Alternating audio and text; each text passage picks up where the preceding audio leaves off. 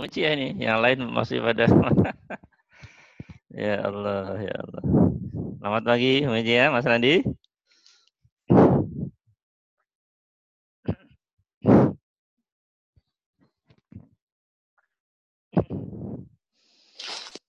Ya, Assalamualaikum, selamat pagi Pak. Assalamualaikum. Ya. Ini juga mau agak kesiangan nih Pak, tadi habis baru bangun. Ini tuh yang murid-murid kelasnya tuh belum ada datang. Bapak sudah ini nih, sudah Ya, rapi ya, Pak, ya, maaf. ya, ya, ya, ya, ya. Saya makanya belum kelihatan wajahnya nih Pak, lagi masih kucel Pak, maaf Pak. Gimana kabar Pak, Pak Ustadz Pak? Alhamdulillah, baik, baik semua. Alhamdulillah. Ya, nyonya dan anak-anak semua sehat ya Pak? Lima Alhamdulillah, orang. sehat semua Mas Randi. Ya, sehat semuanya. Anak-anak puasa tuh Pak? Alhamdulillah puasa mulai dari yang SD 1 itu. Oh Mulai yang semua Pak, TK. iya, iya, Pak. Mulai yang TK udah kuat puasa alhamdulillah. Kalau yang gede mah udah ini insya Allah ya Pak. Ya. Umi, Umi Tia, sehat Umi? Ah. Iya. Wah, Mami sih udah rapi ya Mondina. Rapi kayaknya udah mandi nih kayaknya. Mami Mondina, ya Alhamdulillah Mami. Ya, ya, ini Ibu Nelia udah masuk. Ya, alhamdulillah. Kan sama ganteng aja. Tambah tua Umi, tambah tua. ya tambah tua iya. Tambah tua. Mami sehat ya, Mam? Mami sehat, Mam, Dina. Alhamdulillah, pagi udah nunggu nih. Iya, Mami udah ini pas Randy masuk tadi udah Mami udah ada Umi Cia. Ini berarti udah Untung ini, udah siap-siap. Iya.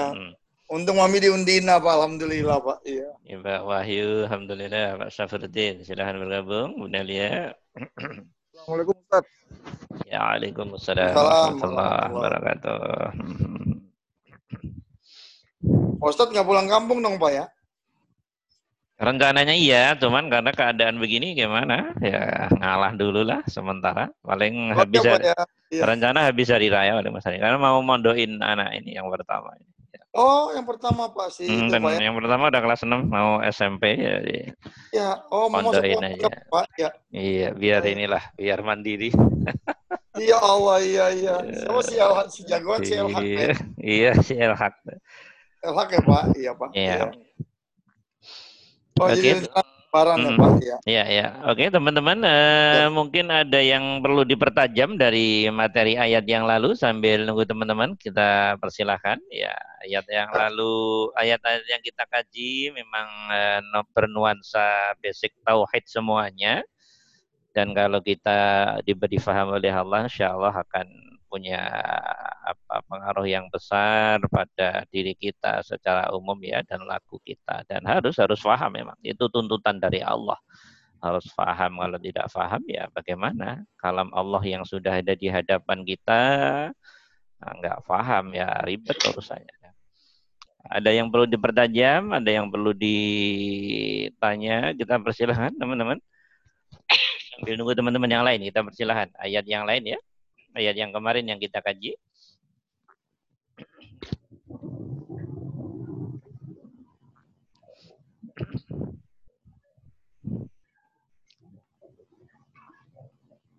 kita persilahkan ya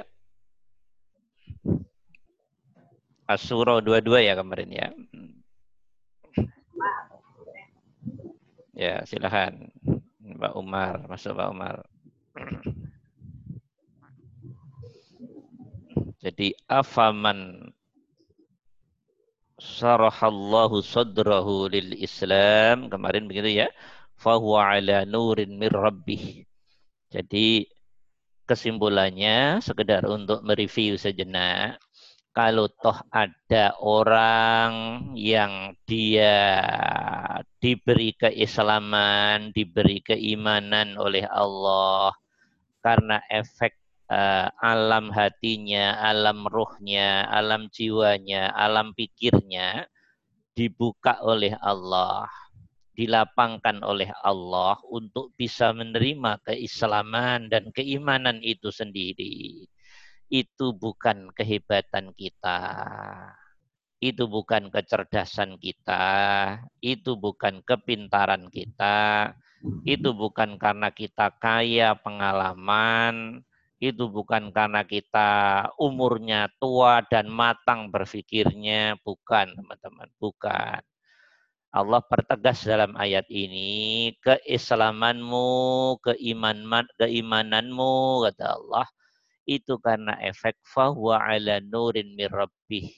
Itu karena dirimu dipancarkan nurnya Allah dipancarkan nur kemakrifatan dari Allah.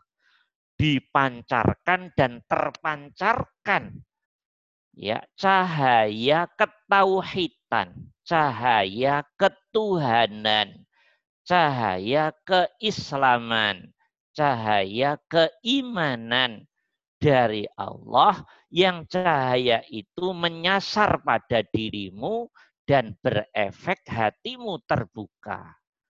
Sehingga hatimu bisa menerima Islam dan iman. Bisa menerima ajaran-ajaran Allah di dadamu, di pikiranmu. Itu aku, kata Allah. Fahuwa ala nurim mirrabbih. Itu aku, itu nurku, itu cahaya kemakrifatan dariku, kata Allah Jelas toh ayatnya. Nah, dah. Nah, orang yang sudah diberi Islam, iman oleh Allah, karena itu harus tawaduk, teman-teman. Enggak boleh hatinya sombong. Kui Islam. Ente kafir. Itu sifat hati yang preman, tah. Ya, nggak boleh begitu. Punya sifat begitu tidak boleh. Allah tidak suka. Apa pun bentuk kesombongan Allah tidak suka. Apa pun bentuk kebanggaan Allah tidak suka. Allah paling benci kesombongan. Allah paling benci kebanggaan. Karena kesombongan dan kebanggaan berarti melalaikan peran Allah dan meninggikan peran diri sendiri sebagai hamba. Nah, awas hati-hati. Jadi harus tawadu, harus rendah hati, dan mengangkat Allah setinggi-tingginya.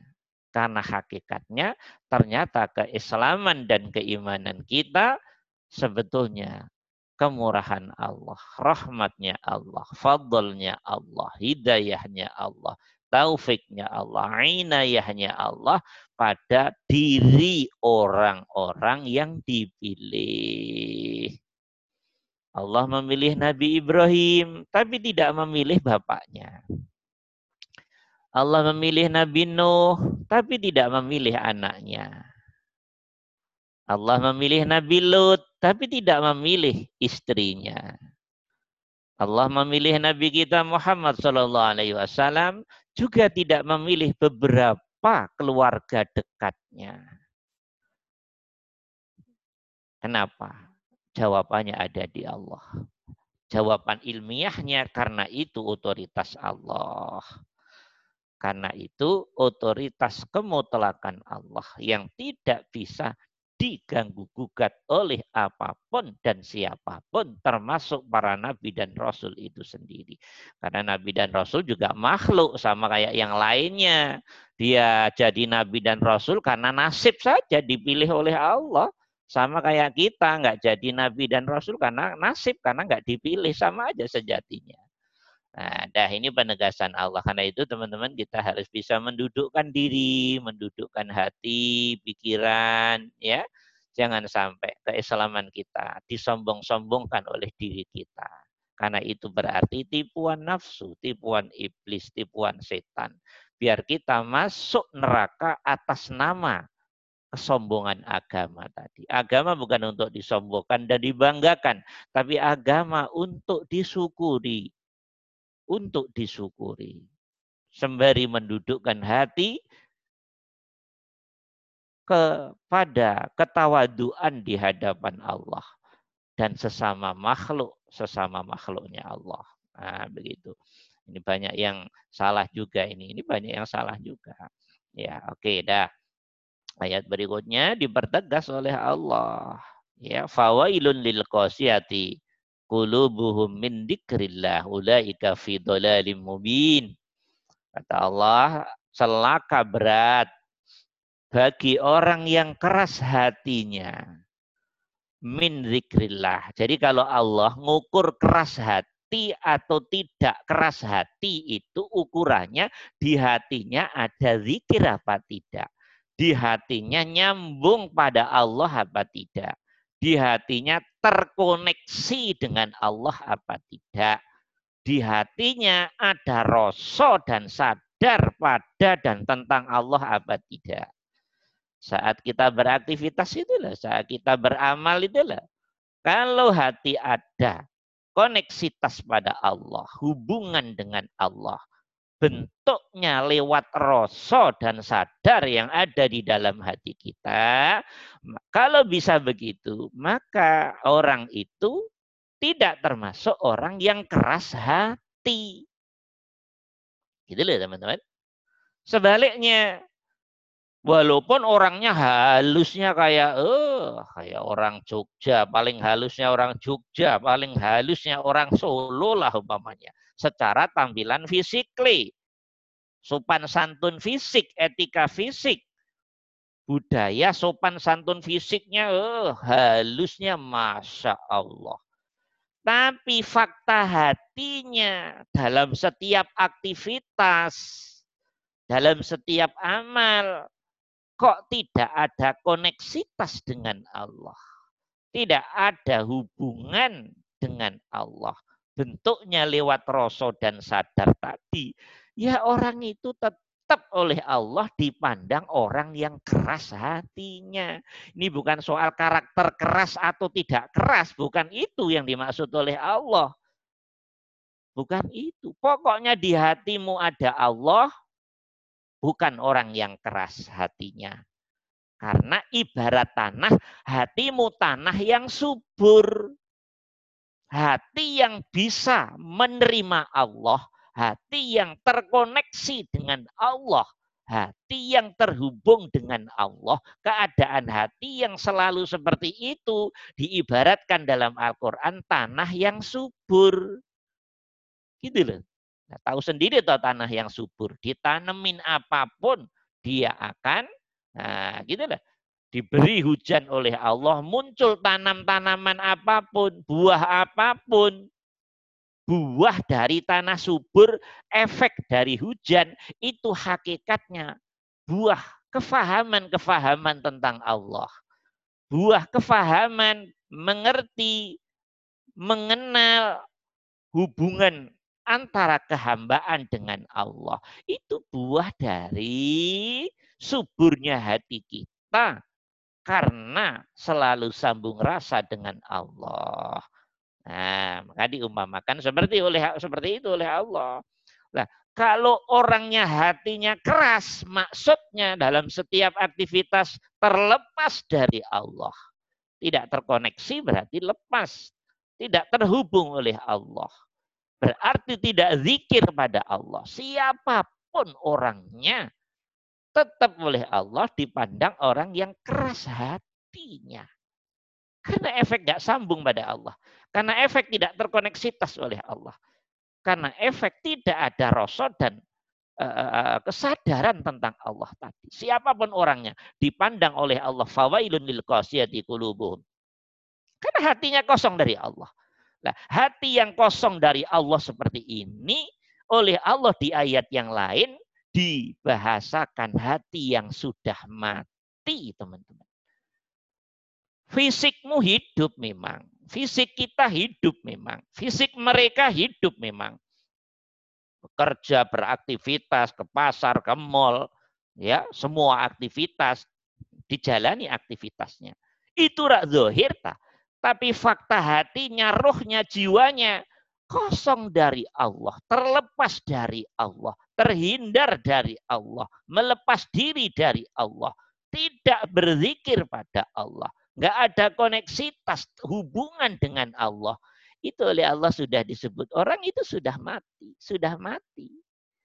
Mati secara ruhiyah karena secara roh hati nggak ada fungsinya hubungannya dengan Allah. Walaupun fisiknya masih hidup. Tapi hati sudah di, dihitung mati oleh Allah. Tinggal nunggu ajal matinya aja nanti. Tinggal nunggu ajalnya saja. Di ayat yang lain Allah mengatakan buta hatinya. Banyak sebutan orang-orang yang apa namanya hati tidak terkoneksi, tidak terhubung, tidak ada rasa dan sadar dengan Allah. Ini banyak sekali sebutan Allah. Dalam konteks ayat ini Allah nyebutnya qasiyah qulubuhum, keras hatinya. Di ayat yang lain Allah menyebut buta mata hatinya. Di ayat yang lain Allah menyebut tuli telinga hatinya. Nah, di ayat yang lain Allah menyebut dia mati. Sudah mati walaupun masih hidup. Di ayat yang lain Allah menyebutnya dolal, sesat hatinya. Di ayat yang lain Allah menyebut al-ghayyu, Nah, sama, sesat juga al-ghayy itu. Banyak sebutan-sebutan bagi orang-orang yang hatinya tidak terkoneksi oleh Allah, terhubung oleh Allah, tidak berzikir, tidak sholat. Nah, sekarang teman-teman semakin pinter. Oh berarti sholat tuh sejatinya sholat lima waktu itu pokok aja. Iya pokok saja. Ini yang dituntut oleh Allah di sini kan fawailun lil qasiyati qulubuhum min dzikrillah. Bukan zikir dalam pengertian sholat. Lah substansi sholat lima waktu, rawatib juga. Tujuannya sebetulnya itu makanan pokok. Itu makanan pokok, ibarat makanan ya teman-teman. Nah, nah, maksudnya Allah dari pengkaderan dasar itu, pokok itu kemudian akan dibawa keluar kehidupan real sehingga semua lakunya, aktivitasnya selalu uh, terkoneksi dengan Allah, terhubung dengan Allah, zikir pada Allah. Sehingga aktivitas apa pun selalu dilingkupi kesadaran dan rasa tentang Allah. Sehingga dia walaupun di zona maksiat dia akan dibuat menghindar oleh Allah dari kemaksiatan itu atas nama Allah Walaupun dia ada di zona hitam, dia akan berusaha dan di apa namanya lepaskan oleh Allah dari zona hitam dan seterusnya seterusnya. Itu semuanya karena efek hati yang terkoneksi dari Allah. Efek hati yang terhubung oleh Allah. Efek hati yang sambung rasa dan sadar pada Allah efek dari hati yang zikir pada Allah. Jadi yang dimaksud sholat itu bisa mencegah dari perbuatan keji dan mungkar. Itu sholat yang tiap waktu. Sholat yang setiap nafas. Sholat yang setiap apa namanya aktivitas hati terkoneksi pada Allah. Hakikatnya itu. Kalau hati sudah bisa duduk setiap nafas menjadi sholat, menjadi zikir, menjadi koneksitas hubungannya dengan Allah, pasti dijamin orang itu tercegah dari perbuatan keji dan mungkar. Nah kalau sholat lima waktu doang nggak belum menjamin, belum menjamin teman-teman. Karena itu dasar. Kecuali lima waktunya benar-benar sempurna. Makanya tidak sedikit orang Islam sudah sholat, zakat, puasa, haji, umroh. Tetap saja menjadi pencuri tetap saja menjadi perampok, tetap saja menjadi penjual narkoba, tetap saja menjadi koruptor, tetap saja bulu ya kan begitu toh? Iya, faktanya seperti itu. Kenapa itu? Mohon maaf. Sudah dijawab oleh Allah ini sejatinya. Karena hati sedang kosong dari Allah, teman. Karena hati sedang kosong dari Allah. Atau punya Allah tapi lebih pada jeragon di mulut. Belum mendominasi hatinya. Belum. Belum menguasai hatinya. Tuhan yang dia Tuhankan itu loh. Yang namanya Allah itu loh. Belum menguasai alam rasa hatinya, alam ruhnya, alam jiwanya. Sehingga nafsu dengan mudah. Karena tahu kelemahannya orang itu ya dia akan dikerjain oleh nafsu dan ending-endingnya dia akan ngikuti nafsu karena efek banyaknya kosongnya hati dari dan tentang Allah tadi. Risikonya banyak orang kalau hati kosong dari Allah itu teman-teman. Banyak sekali risikonya. Ya, dah. Nah, kemudian diakhiri ayatnya oleh Allah ulaika fi mubin orang-orang yang keras hatinya karena efek tidak ada koneksitas dengan Allah dalam setiap lakunya, aktivitasnya. Nah, oleh Allah sudah disebut jelas-jelasan ini. Ulaika fidolal. Ya orang-orang yang begitu sesat kata Allah. ada pada kesesatan mubinin yang nyata, yang jelas, yang gamblang. Jadi dengan demikian kita melihat melihat diri kita dan dan orang itu sebetulnya tidak susah. Kok di hatinya kelek Allah total lurus surga. Gitu aja teman-teman. Di hatinya ada motif-motif selain Allah atau kosong dari Allah, ya sudah. Berarti tidak lurus, berarti neraka dan efeknya akan sangat bahaya sejatinya dalam eh, langkah-langkah kehidupannya. Dah, ini ayat tentang kemarin. Ada pertanyaan dulu teman-teman sebelum kita lanjutin?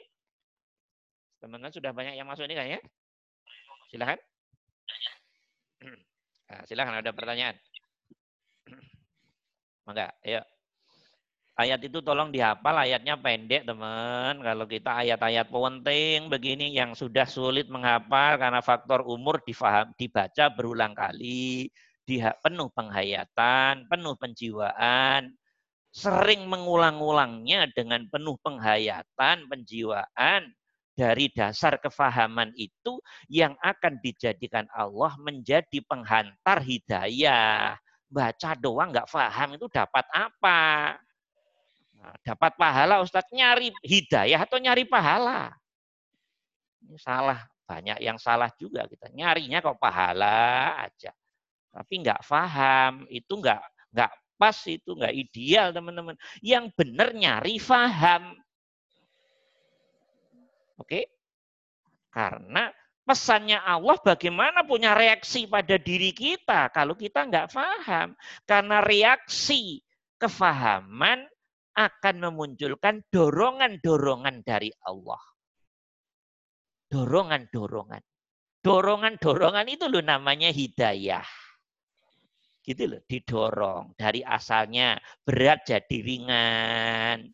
Dari asalnya apa namanya mutar-mutar jadi lurus. Itu kan semua berangkat dari kefahaman, kata teman-teman. Maka teman-teman saya sering pesan ke teman-teman, kalau baca Quran sebetulnya nggak usah banyak-banyaknya. Potongan kayak kita-kita ini loh.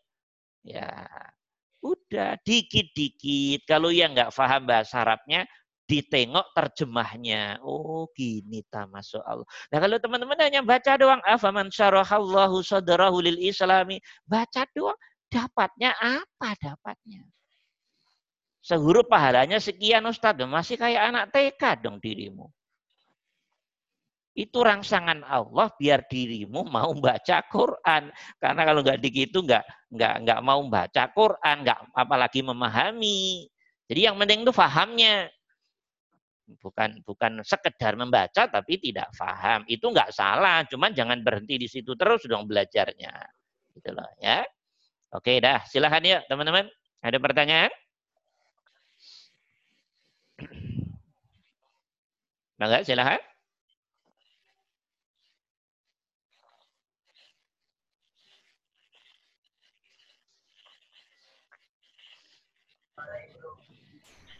Waalaikumsalam. Silakan. Siapa ini masuk? Suaranya tapi nggak kedengaran. Suaranya agak. Ya, Mbak Dina, silakan. Suaranya dikerasin.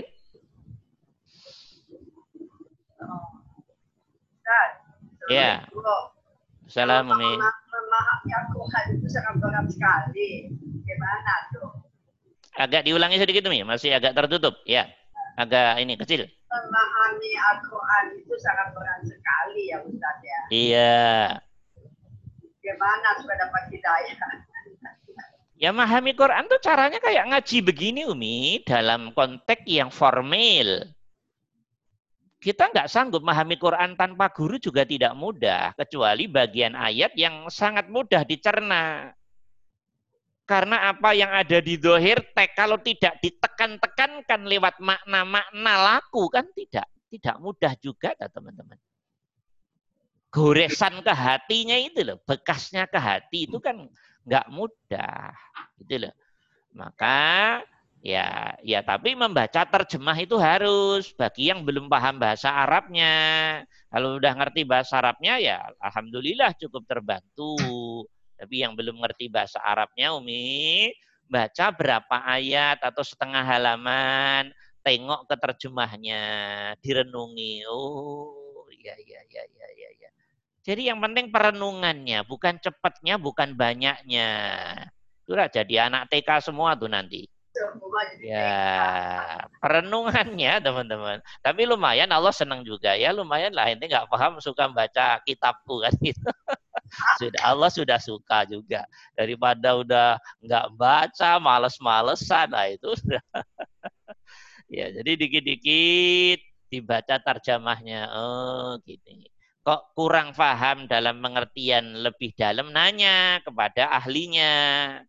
Itu ya Makanya di Mustakili di level 6 di Al-Azhar, nah, kenapa diberi kajian ayat-ayat tauhid seperti ini? Karena kita tahu teman-teman sejatinya masih banyak yang keropos. Generasi Islam kita banyak yang keropos aslinya. Islam itu wah wah-wahan doang, euforia doang. Tapi dalamnya pada keropos-keropos. Ya tapi alhamdulillah, alhamdulillah.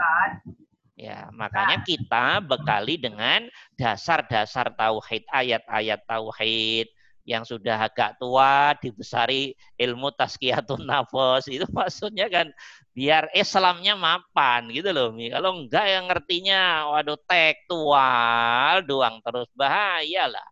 Ya, oke Umi, paham Umi ya? Biasakan baca ayat, terjemahnya dibaca Umi. Biar pengaruh ke hatinya lebih dalam biar menjadi hidayah. Jadi sudah tidak waktunya lagi kayak anak-anak oh per huruf dapat pahala, kemudian ngejar banyaknya. Nah ini yang yang salah. Yang salah ngejar banyaknya tapi nggak faham. Sementara yang dimaksud oleh Allah ikro itu fahamilah. Bukan bacalah tanpa faham. Tidak, fahamilah. Dengan memahami pasti dirimu kan bersamaan itu membaca. Jadi substansi ikro Bismi rabbikal ladzi khalaq itu adalah memahami.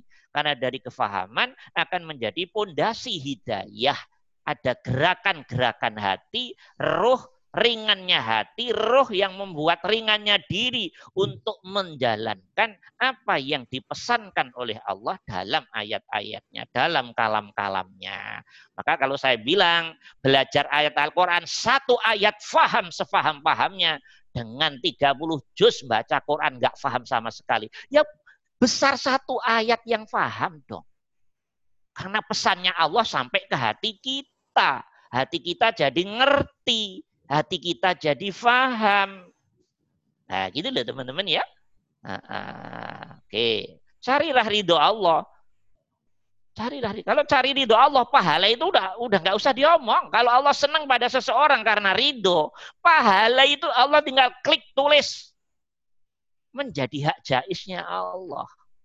Enggak, enggak usah pernah mohon maaf nih terlalu ngelihat pahala.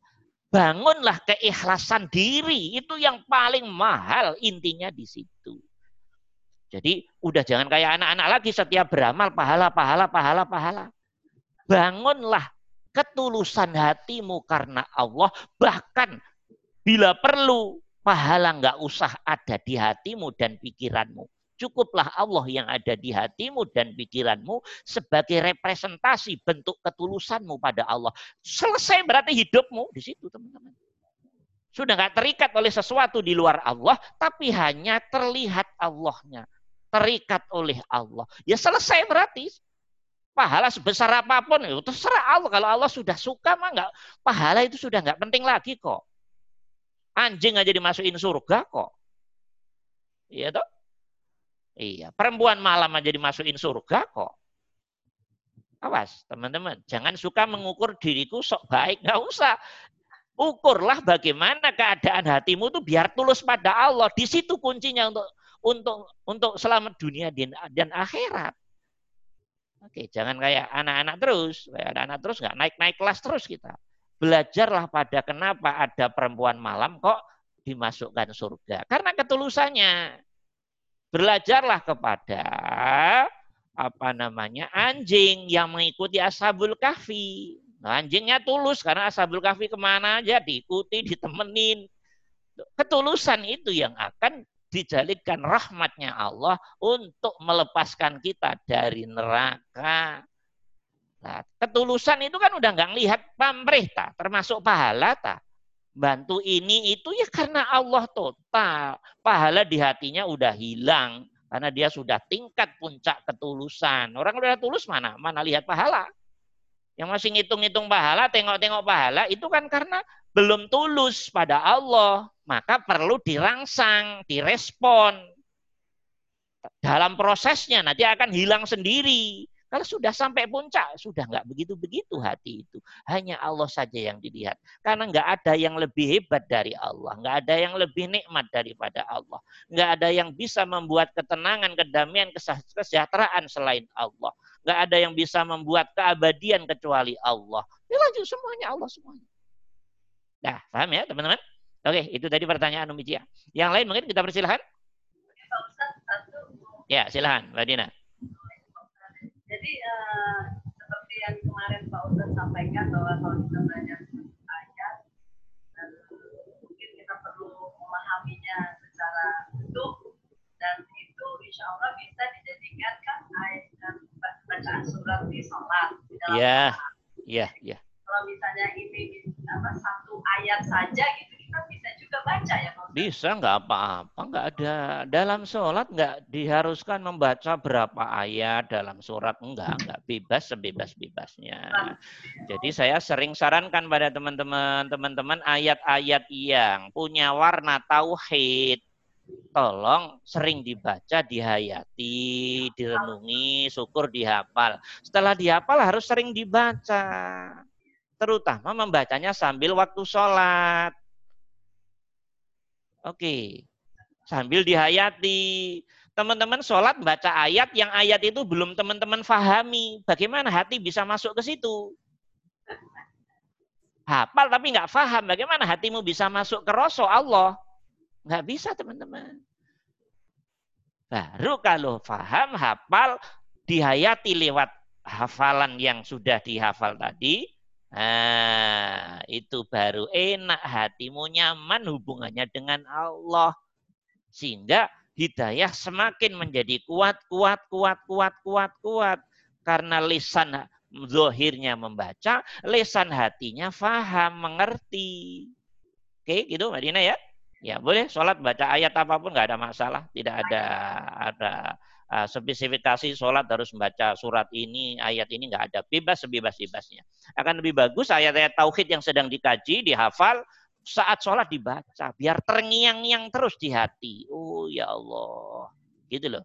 Kita bisa nangis dan seterusnya, menghayati dan seterusnya. Kan karena kefahaman. Tak? Ya, kalau nggak paham nangis itu berarti nangisnya mikirin utang itu ya. nggak paham baca ayat Quran nangis. Nangisnya itu terbawa rasa sesuatu di luar hubunganmu dengan Allah.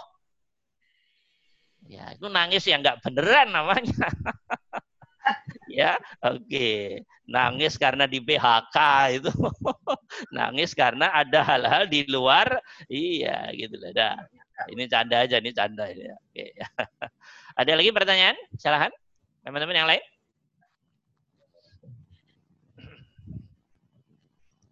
Silahkan. Ngomong gratis ini ya. Iya, ayo silahkan teman-teman.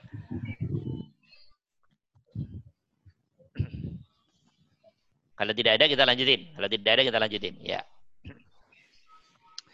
Nah, ayat berikutnya ini Allah mempertegas saja ini ayat berikutnya teman-teman. Coba ayo kita kita baca dulu bareng-bareng. A'udzu billahi minasyaitonir rajim. Bismillahirrahmanirrahim. Allahu nazzala ahsanal hadisa kitaban mutasyabiha. Ahsanal hadisi ya, idafah. Kitaban mutasyabiha. Masaniya taqsya'iru minhu juludul ladhina yakhshawna rabbahum. Summa talinu juluduhum wa qulubuhum ila dzikrillah Zalika hudallahi yahdi bihi man yasha wa man yudlil fama lahu min had. Ya.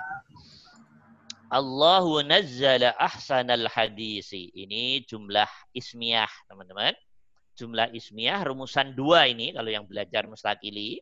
Ya, Allah menjadi muftada, nazzala fi'il madi menjadi khobar, menjadi predikat. Allah menjadi subjeknya.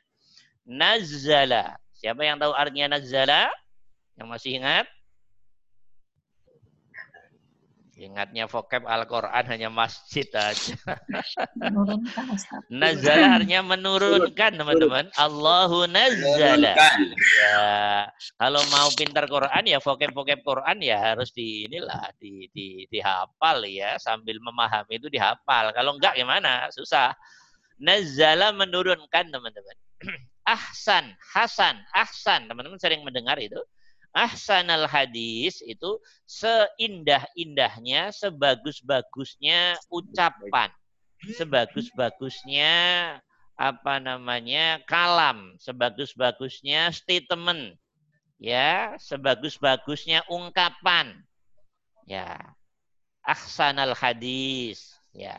Allah menurunkan sebagus-bagusnya ucapan. Iya. Ya, sebagus-bagusnya eh, kalam, sebagus-bagusnya ungkapan, ya, statement.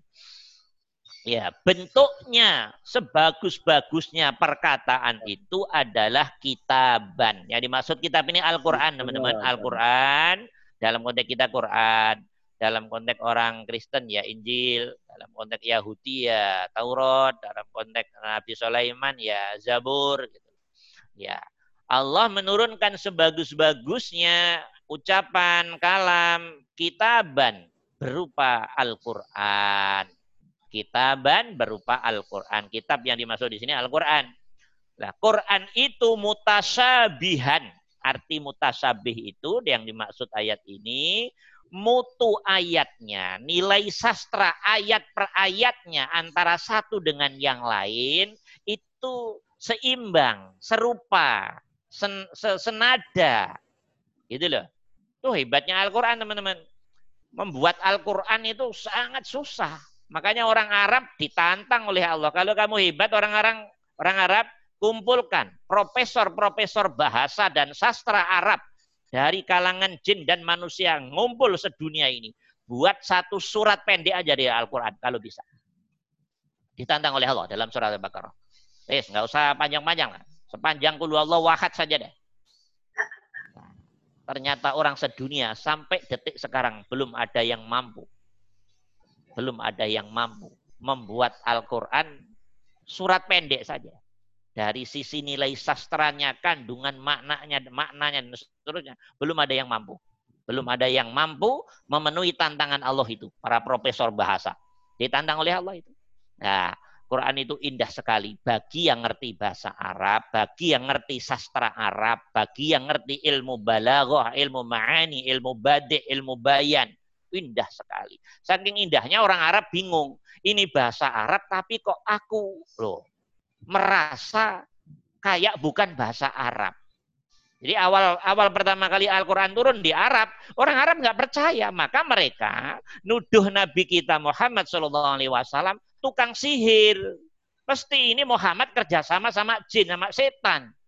Bisa menghasilkan sesuatu di luar umumnya kemampuan orang Arab. Baik dari sisi sastranya, dari sisi keindahannya, dari sisi mm, maksudnya.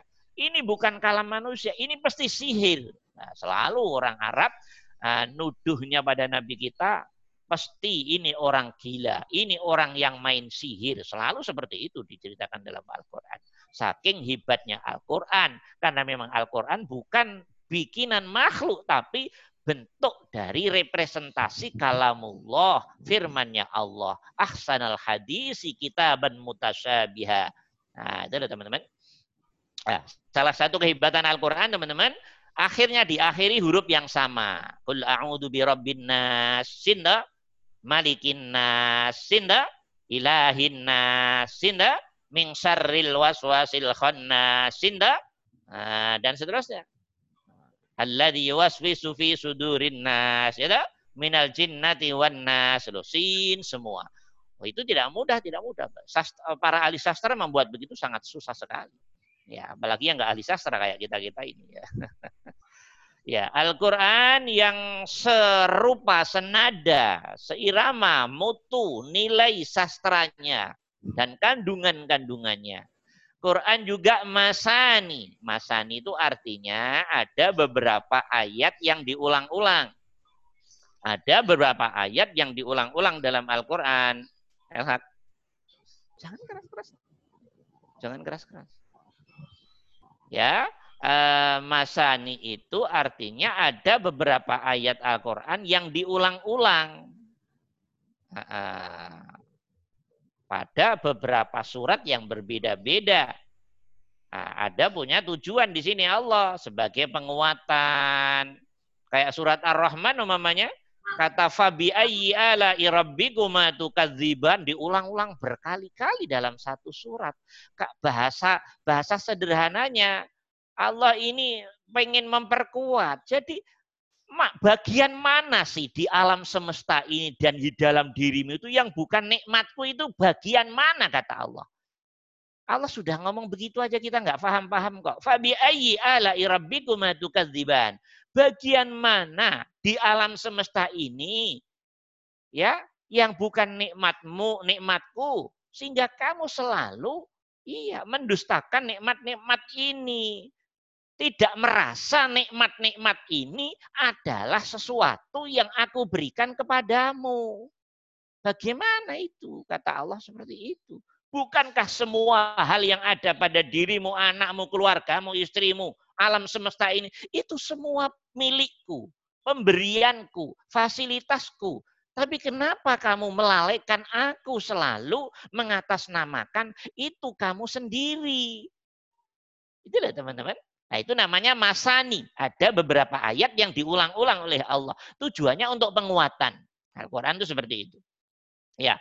Taksairu taksairu ini fi'il mudhari teman-teman nyarinya di sa'arro ya sa, sa sa'uro. Nah, kalau kita buka di uh, kamus uh, iksa'arro yaksairu taksairu artinya apa namanya uh, uh, uh, merasa ya uh, merasa merasa minhu dari Al-Qur'an tadi merasa apa juludul ladzina julud itu jamak dari jildun artinya kulit Ya, kulit. Juludul ladina kulitnya orang-orang. Yahsauna rabbahum yang takut pada Allah. Yahsau khosyah, yahsa, khosyah itu hanya takut. Ya, takut bukan dalam pengertian takut apa? Takut dalam pengertian kalau diri ini dilepas oleh Allah tentang Allah.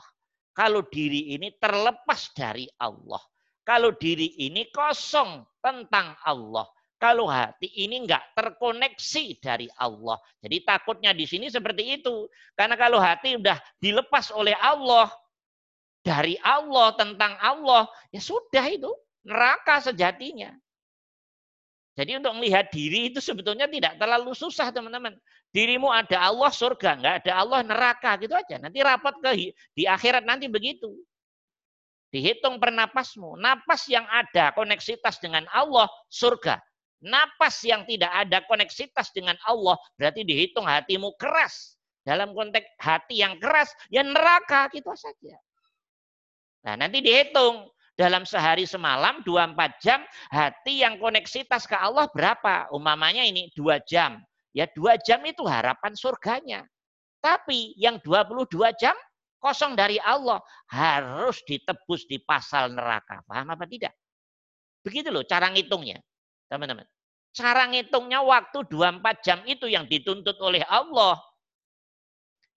Dan yang dinilai hanya dua oleh Allah, satu dari dua. Ada Allah surga, nggak ada Allah neraka.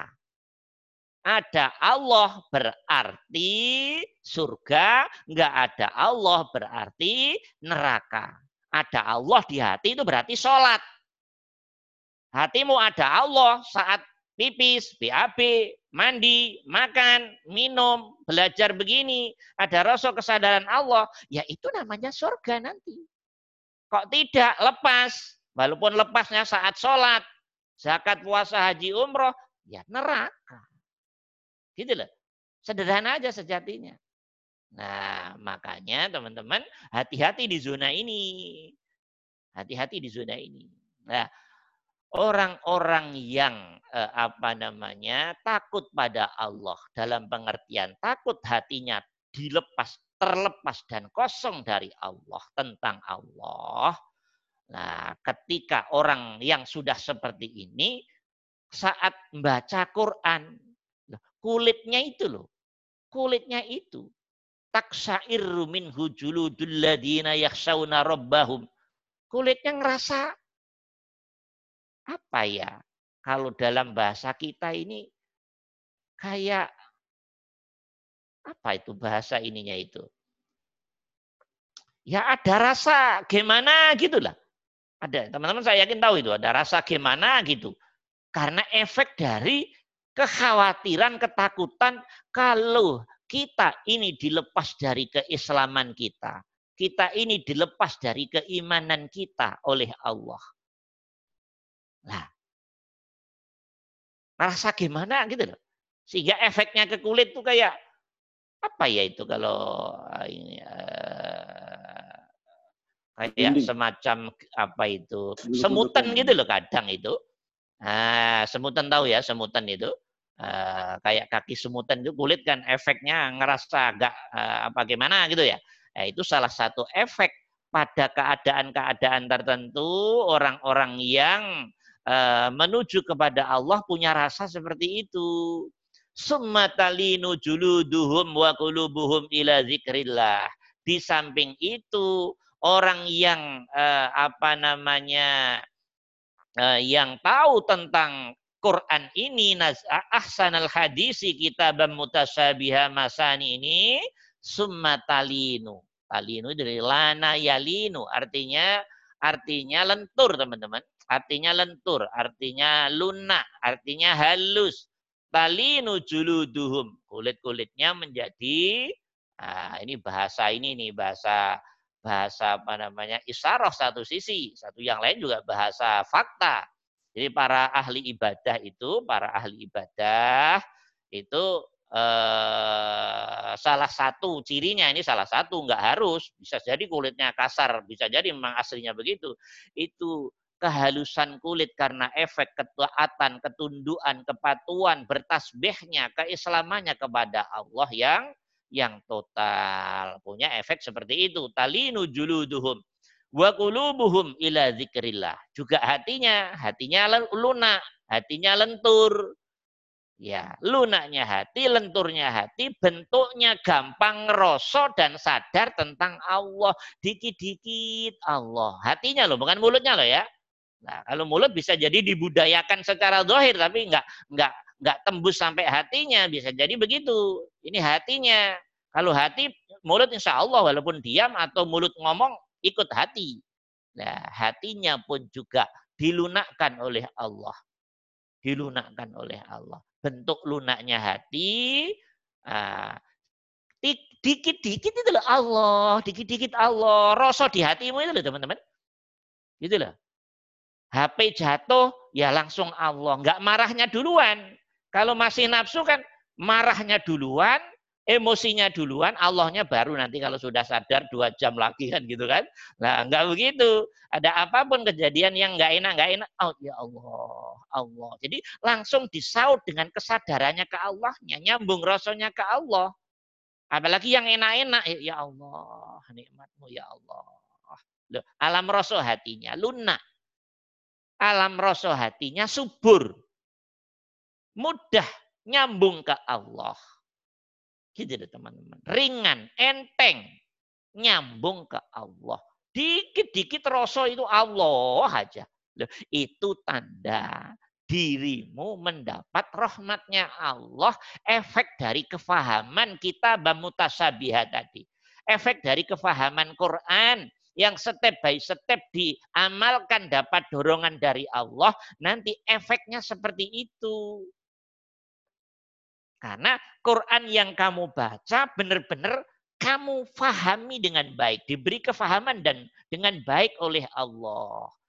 Kefahaman yang baik akan berefek ke sistem diri, tubuh, jiwa, hati, dan seluruh zahir batin kita punya efek yang tadi ke Allah tadi. Yang lunak ke Allah tadi, yang ringanan ke Allah tadi, yang gampangan terkoneksi dengan Allah tadi. Hati loh ini saya bilang hati. Hati terkoneksi dengan Allah.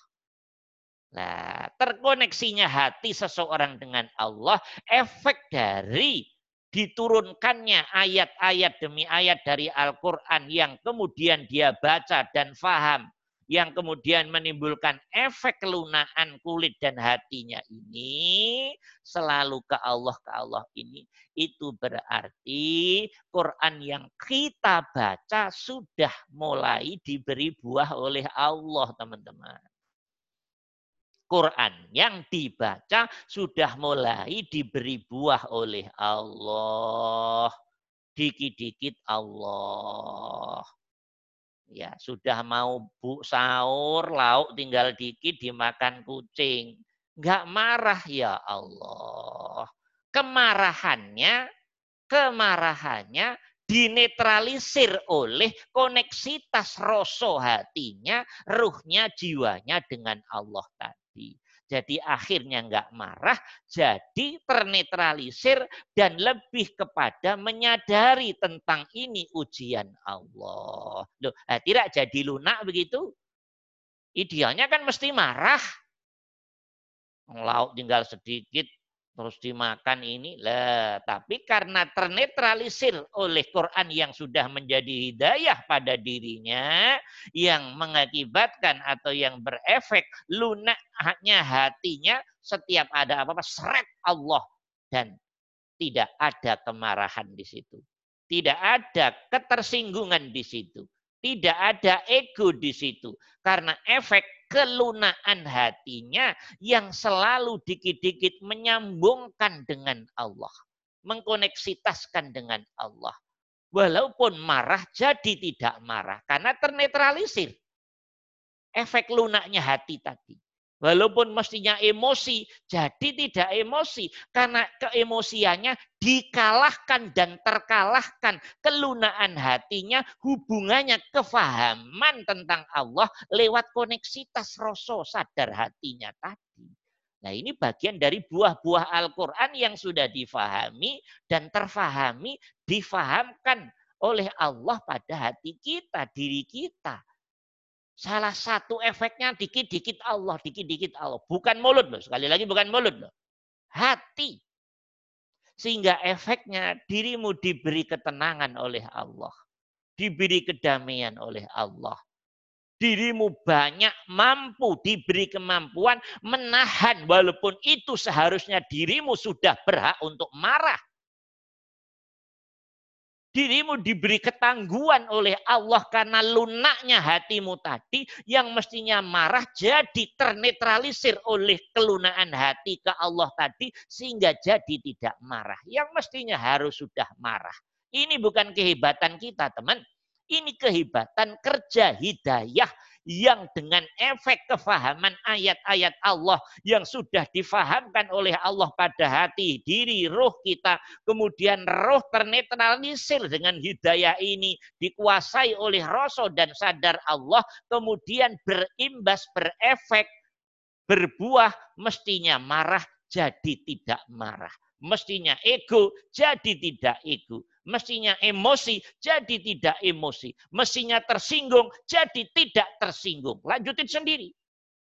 Itu sudah bagian dari kelunaan hati, efek dari kefahaman Quran yang sudah menjadi hidayah pada diri orang yang membacanya. Nah, kalau baca baca doang masih ya itu berarti Quran belum jadi hidayah. Quran belum menjadi sifat. Quran dikatakan menjadi hidayah itu kalau sudah ada efek perubahan di dirimu, di hatimu, di jiwamu. Dalam konteks praktek kehidupan real. Itu baru Quran hidayah. Kalau Quran dibaca, baca doang, efek lakunya dengan yang tidak baca Quran masih sama aja. Hidayah apanya? Saya tanya. Hidayah apanya? Bukan, bukan. Quran belum jadi hidayah bagi dirimu. Ah, oleh Allah dari Allah belum belum belum diklik itu teman-teman. Bacaan bacaan doang itu. Tapi lumayan daripada nggak baca itulah ya. Nah, nah kalau sudah apa namanya talinu juluduhum wa quluhum wa qulubuhum ila dzikrillah efeknya seperti itu. Ya mestinya dihormati nggak dihormati Hatinya lentur karena konek ke Allah. Enggak jadi marah. Walaupun aku direktur, walaupun jabatanku tinggi, hakikatnya di mata Allah tidak ada bedanya dengan siapa pun dan apa pun. Jadi sudah enggak ngukur hatinya, hatinya sudah dilunakkan oleh Allah, teman. Walaupun orang penting, ya toh, dikasih didudukkan di kursi yang menurut pandangan umumnya dia, budayanya dia sangat tidak layak, hatinya enggak tersinggung, bisa memaklumi, bisa mengerti, bisa mengembalikan kepada Allah, itu tanda hatimu sudah talin, sudah lunak, sudah halus. Bentuknya ya, maka orang yang sudah dekat dengan Allah enakan toh, gampang mengerti. Gampang memaklumi. Pokoknya gampang semua dah. Orang yang dekat dengan Allah itu semuanya enak. Tapi orang yang jauh dari Allah, rewel, semua nggak benar gini enggak, bener gitu enggak, bener banyak, kurang dikit, apalagi. Ya pokoknya ribet lah. Karena sikap yang muncul dari diri dia sejatinya representasi dari setan, dari iblis yang ada dalam dirinya. Gitu loh teman-teman. Jadi sejatinya dalam bahasa sederhana itu begini. Kalau kita diberi faham oleh Allah faham Al-Quran, sehingga Quran menjadi hidayah, menjadi diri kita yang bersifat ilahiyah. Sebaliknya, kalau hatinya kosong dari kefahaman Al-Quran sehingga Quran tidak menjadi hidayah, ya diri kita ini sebetulnya representasi dari sikap-sikap, sifat-sifat setan, iblis. Itu yang dimaksud oleh Allah min sayatinil insi. Setan dari kalangan manusia itu bukan kok manusianya itu setan.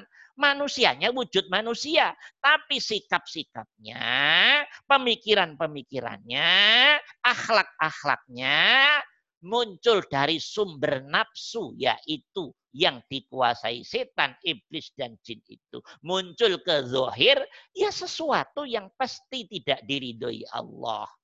Sesuatu yang tidak diridhoi Allah tampil di zohir, orang sekitarnya pasti ikut jengkel. Karena mestinya bisa dimengerti jadi dimaksalah. Karena mestinya harus dimaklumi, dipahami jadi. Jadi semua jadi masalah. Itu tanda hati kita belum talinu, teman-teman. Belum dilunakkan oleh Allah. Belum lunak. Itu proses. Maka terus belajar Quran, biar Quran menjadi hidayah, jalan hidayah untuk diri kita, hati kita, ruh kita, lahir batin kita.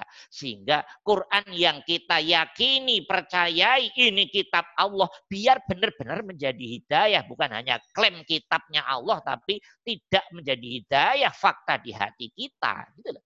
Nah, makanya di sini Allah mengatakannya dengan jelas summatalinu juluduhum wa qulubuhum ila zikrillah. Itu efek zohirnya seperti itu. Nah, ayat berikutnya zalika hudallahi yahdi bihi may yasha. Jelas sekali ini mudah ini. Nah, zalika itulah kata Allah. Itulah maksudnya Quran tadi loh teman-teman. Al-Quran, kalamullah, kitabullah itu tadi loh. Ya. Uh, orang yang bisa hatinya uh, ehak, ehak, Jangan kencang-kencang, masuk ke sini, jangan kencang-kencang. Ya, ya oke. Okay. Saya ulangi lagi teman-teman. Orang yang hatinya oleh Allah sudah difahamkan makna Quran, makna dari kalamullah, makna dari ayatnya Allah. Kemudian berefek rangsangan-rangsangan, dorongan-dorongan diri untuk mengimplementasikan kefahaman-kefahaman dari pesan-pesan kalamullah tadi, nah, orang yang begitu didorong oleh Allah dari kefahaman tadi, didorong, ya tahajud, tahajud beneran dari kefahaman. Yuk, sodakoh, sodakoh dari kefahaman. Teman-teman, yuk, duha, didorong dari kefahaman, berangkatnya dari kefahaman. Nah, Yuk, ya, didorong, didorong, didorong, didorong oleh Allah. Dan dia mengamalkan dorongan-dorongan itu tadi berangkat dari kefahaman-kefahaman kalamullah, ayat-ayat Allah. Nah, orang yang begitu kata Allah, zalika hudallah. Itu berarti sudah dapat hidayah dari Allah. Nah, gitu deh. Sudah dapat hidayah dari Allah. Apa yang dia baca, pelajari, fahami, mengerti dari kalamullah sudah berefek real di dirinya. Sudah terimplementasi real secara laku di dirinya. Kalau Quran sudah menjadi laku dalam dirinya, kata Allah, "Dzalika hudallah." Itu bimbingannya Allah. Itu dorongannya Allah. Itu hidayahnya Allah, kata Allah. Itu taufikku, itu inayahku di ayat lain, itu rahmatku di ayat lain, itu fadlku di ayat lain, itu izinku. Zalika hudallah. Yahdi bihi mayyasha. Yang Allah akan memberi petunjuk, bimbingan, dorongan pada orang yang dikehendaki saja. Yang tidak dikehendaki tidak teman. Tidak. Maka kalau kita dikehendaki oleh Allah bersyukur, tawadu. Jangan tambah ngobral-ngobral. Syukur ya Allah, ini engkau ya Allah. Tawadu, jangan pernah ngerasa tinggi dari yang lain. Ngerasalah tinggi, merasa tinggi dari yang lain berarti sombong kan teman-teman. Ngerasa tinggi dari yang lain berarti bangga kan teman-teman ngerasa lebih baik daripada yang lain, itu penuh keriaan kan teman-teman. Jangan, jangan di jangan dibiarkan nafsu itu grogoti kita, nggak boleh, jangan begitu. Tapi merasalah dirimu bisa mengimplementasi kefahamanmu dari Al-Quran, kalamullah, dari ilmu-ilmu TN-nya dan seterusnya. Itu karena hidayahnya Allah pada orang yang dikehendaki. Gitu loh teman-teman. Paham apa tidak? Nah, zalika hudallahi yahdi bihi mayyasha. Yang enggak dipilih berat teman-teman, yang enggak dipilih berat. Yang enggak dipilih oleh Allah ya enggak bisa. Nabi nggak bisa jadi nabi kalau nggak dipilih oleh Allah. Rasul nggak bisa jadi rasul kalau nggak dipilih oleh Allah, kalau nggak dikehendaki oleh Allah. Orang soleh itu tidak bisa jadi soleh kalau nggak dipilih oleh Allah, kalau nggak dikehendaki oleh Allah, kalau nggak ditolong oleh Allah.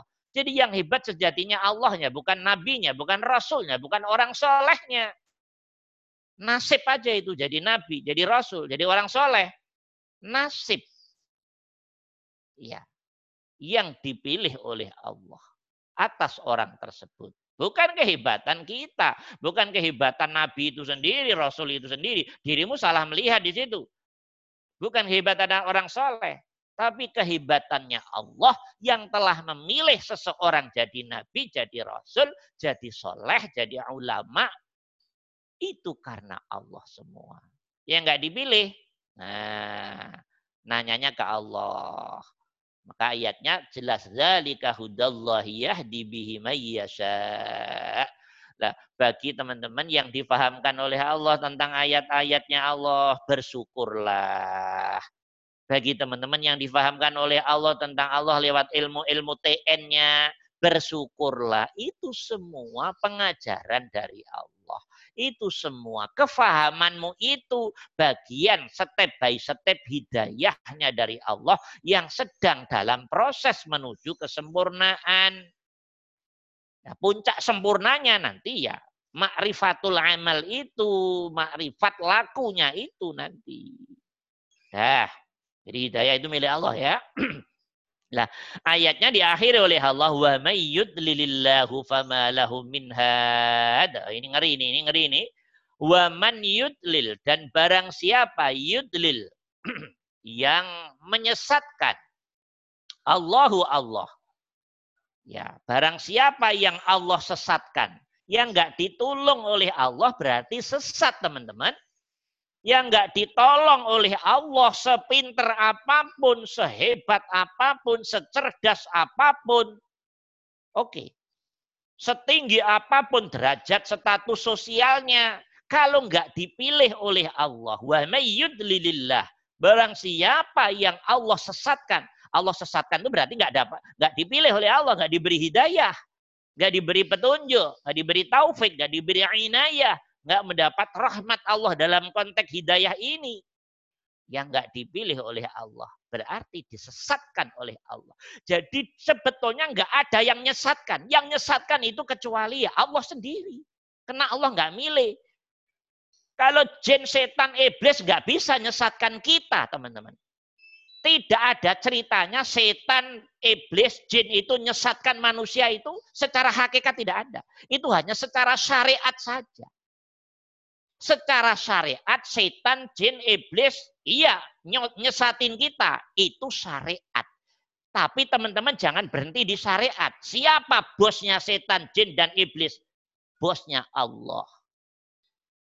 Setan, iblis, jin ini tidak akan mampu menyesatkan orang kalau Allah tidak mengizini. Setan, jin, iblis ini juga tidak mampu menyeret orang ke neraka kalau Allah iya menolong. Artinya setan, jin, dan iblis sejatinya tidak ada daya, tidak ada kekuatan. Karena daya dan kekuatan dalam diri jin, setan, dan iblis sejatinya daya dan kekuatannya Allah. Dia tidak bisa bertindak kalau tidak sesuai dengan SOP-nya Allah. Maka yang menyesatkan bukan jin, bukan setan. Tapi prosedural SOP syariatnya. Setan menyesatkan, iblis menyesatkan, membisikkan kepada kita, ya maksiat, ya maksiat, atau yang baik-baik tapi di bawah warna maksiat. Itu setan, iblis, jin memang. Tapi siapa di atas jin setan dan iblis? Dia itu makhluk. Makhluk nggak mungkin ber, bertindak liar di atas SOP bosnya. Tidak mungkin. Karena dalam diri setan, dalam diri iblis, dalam diri jin kafir, itu adalah zat hidup itu sendiri. Itulah dia Allah yang meliputi sama kayak diri kita sendiri. Maka hakikatnya yang menyesatkan bukan setan, iblis. Hakikatnya yang nyesatin ya Allah sendiri. Kalau Allah menyesatkan orang, maksudnya nggak memilih orang untuk dapat pertolongan, hidayah. Nah, setan bekerja dengan leluasa. Iblis bekerja dengan leluasa. Jin kafir bekerja dengan leluasa profesional pada diri orang tersebut sehingga menguasai orang tersebut dan kalau dibiarkan oleh Allah sampai mati, matinya suul khotimah. Kenapa? Karena Allah biarin. Wa nadharuhum fi tughyanihim ya'mahun. Kata ayat Allah dalam surat kemarin yang kita kaji. Wa kata Allah. Kami Allah membiarkan mereka. Membiarkan kalian yang enggak saya pilih, yang enggak saya beri pertolongan, yang enggak saya beri hidayah. Fi tughyanihim pada kesesatan mereka. Pada kesesatan kalian tak biarin kalau aku nggak nolong. Dan kamu pasti nggak bisa menang dari setan, jin, iblis. Nggak mungkin menang dirimu. Tanpa pertolonganku. Tanpa bimbinganku. Karena setan, jin, iblis adalah pasukannya Allah. Nah, syariatnya bilangnya begitu. Setan, jin, iblis.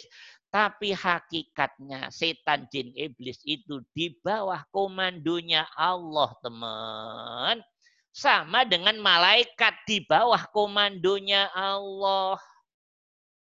Itu bagian sistem kehidupan, sistem hidup itu sendiri. Maka benar ayatnya yang memberi hidayah Allah, yang nyesatin ya Allah. Tegas kok ayatnya, nggak usah takut-takut. Wa mayyudlilillah. Barang siapa yang Allah sesatkan. Loh, kurang apa ini ayat kurang jelas apa? Yang masih ragu-ragu itu. Barang siapa yang Allah sesatkan, famalahu minhad, famalahu maka baginya, bagi orang yang disesatkan Allah, karena tidak ditolong dengan hidayahnya, taufiknya, inayahnya, rahmatnya, fadolnya, izinnya tadi, famalahu minhad. Maka tidak ada baginya. Ma ini artinya tidak ini, ini jumlah zarfiyah ini. Famalahum maka tidak ada baginya orang yang disesatkan oleh Allah tadi min hadin dari dari orang yang menunjukkan. Tidak ada orang selain Allah yang bisa menunjukkan kepada kebaikan itu enggak ada, teman-teman. Tidak ada satu orang pun yang bisa menunjukkan kepada kebaikan kecuali hanya Allah. Saya ngajar begini bisa menunjukkan kebaikan. Tidak bisa. Karena teman-teman melihat saya itu berarti salah. Tapi lihatlah zat hidup yang meliputi diri saya. Itulah hakikatnya Allah. Teman-teman harus melihat kepada hakikat zat hidupnya. Kalau saya dimensi makhluknya nggak bisa apa-apa. Nggak bisa memberi manfaat sedikit pun. Juga tidak bisa memberi bahaya sedikit pun. Yang bisa memberi manfaat, ya yang memiliki makhluk itu sendiri yang hakikatnya zat hidup yang meliputi tiap makhluknya itu. Yang memberi bahaya bukan makhluk hakikatnya, termasuk setan, jin, dan iblis. Tapi kalau bicara zona syariat, nah dia seakan-akan punya uh, fungsi. Ya memang syariat begitu, karena lihatnya tampilan dohir, tapi hakikatnya yang menyesatkan ya Allah sendiri. Dan kalau Allah sudah menyesatkan kata Allah, famalahu minha. Tidak akan ada satu orang pun hal apa pun yang akan bisa menolong dia, menunjukkan dia kepada jalan yang benar. Jadi kesimpulannya apa? Kesimpulannya hanya ada satu dari dua. Ditolong Allah atau tidak ditolong. Dirahmati Allah atau tidak dirahmati Allah. Ditolong Allah dengan hidayah, taufik, inayah, rahmat, dan fadolnya insya Allah ya, bagian dari ahli surga. Tidak ditolong oleh Allah, ya insya Allah bagian dari penghuni neraka. Jadi surga dan neraka bagian dari permainan kebijakan kemutlakannya Allah yang diri kita nggak akan sampai membaca kemutlakan Allah ini dari sisi logika kita. Karena logika ini terbatas. Bagaimana logika yang terbatas membaca yang punya hidup dengan kemutlakan otoritasnya yang tidak terbatas. Di situ nggak ketemunya. Karena diri kita ngukurnya Allah dengan akal. Sementara Allah tidak bisa diukur oleh apa pun dan siapa pun dengan alat apa pun termasuk akal. Akal itu terbatas. Akal suruh memahami Nabi Musa ke Nabi Khidir sudah nggak mampu akal itu. Akal suruh memahami Nabi Ibrahim nyembelih anaknya aja aslinya nggak mampu. Mengakui Nabi Ibrahim nyembelih anak itu iman bukan akal. Itu imanmu, itu ruhmu, jiwamu, rasa dan sadarmu. Itu peran hati. Kalau peran akal, siapa pun mesti menolak. Mana ada Tuhan nyuruh nyembelih anak. Kalau kita bicara logika, Allah sudah kita salahkan. Nah, kalau kita bicara logika, pasti sikap Nabi Khidir demi sikapnya disalahkan semua oleh Nabi Musa. Itu tanda Nabi Musa menggunakan logika, belum menggunakan rasa dan sadar. Gitu loh maksud Allah itu teman-teman. Maka hubungannya dengan Allah rasa dan sadar dari kedalaman hatimu itu yang terpenting. Juga dengan dukungan penguatan fungsi logika pada batasan-batasan peran eksistensi logika itu sendiri. Tidak liar. Masa Allah harus dihukumi dengan hukum alat yang terbatas namanya akal ini. Alat akal itu alat yang terbatas, makhluk yang terbatas. Bagaimana makhluk bisa ngukur yang mencetak ya enggak itu namanya kebodohan namanya jadi teman-teman jangan ragu kalau Allah bilang Allah menunjukkan kepada orang yang dikehendaki. Saat ini kalau dibahasakan sederhana kan Allah memasukkan surga pada orang yang dikehendaki gitu aja toh kalau dibahasakan lain.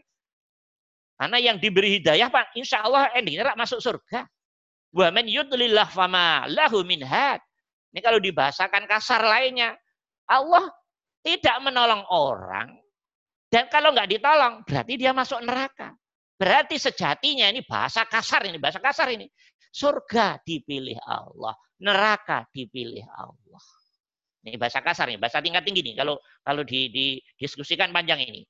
Nah, biar teman-teman paham bahasa kasarnya juga. Sejatinya yang masuk zona surga juga sudah dipilih Allah. Suka nggak suka monggo, itu urusan akalmu. Kayak Nabi Musa nggak suka dengan sikapnya Nabi Khidir. Sama aja kayak begitu. Itu urusan akal itu. Kayak sikap semua kepala manusia di dunia aslinya nggak setuju dengan sikapnya uh, Nabi Ibrahim nyembelih anak. Setujunya kan karena hatimu mengimani itu itu Allah kan begitu. Setelah terjadi peristiwa. Tapi andai kan peristiwa itu terjadi dan dirimu melihat Andaikan kita hidup pada era Nabi Ibrahim, melihat orang tuanya membawa pisau mau bunuh anaknya, kepala mana yang membenarkan? Tidak ada. Hanya kepalanya orang gila saja yang membenarkan itu. Nah makanya jangan pernah mengukur Allah dengan logika teman-teman. Kalau Allah diukur dengan logika, berarti Allah harus tunduk dengan makhluk yang namanya akal. Itu sudah super gila namanya. Kalau gitu nggak berlaku lagi iman namanya. Maka iman itu adalah hati, roh, jiwa lewat rasa dan kesadaran itu tadi. Suka nggak suka, monggo. Setuju nggak setuju, monggo. Percaya nggak percaya, ya monggo. Nah. Nah, paham ya? Ini makna dzalika hudallah yahdi bi yasha wa may yudlillah fama lahu min had. Ayatnya sudah selesai teman-teman. Alhamdulillahirabbil alamin. Mudah-mudahan teman-teman paham. Uh, ada satu dua pertanyaan kita persilahkan.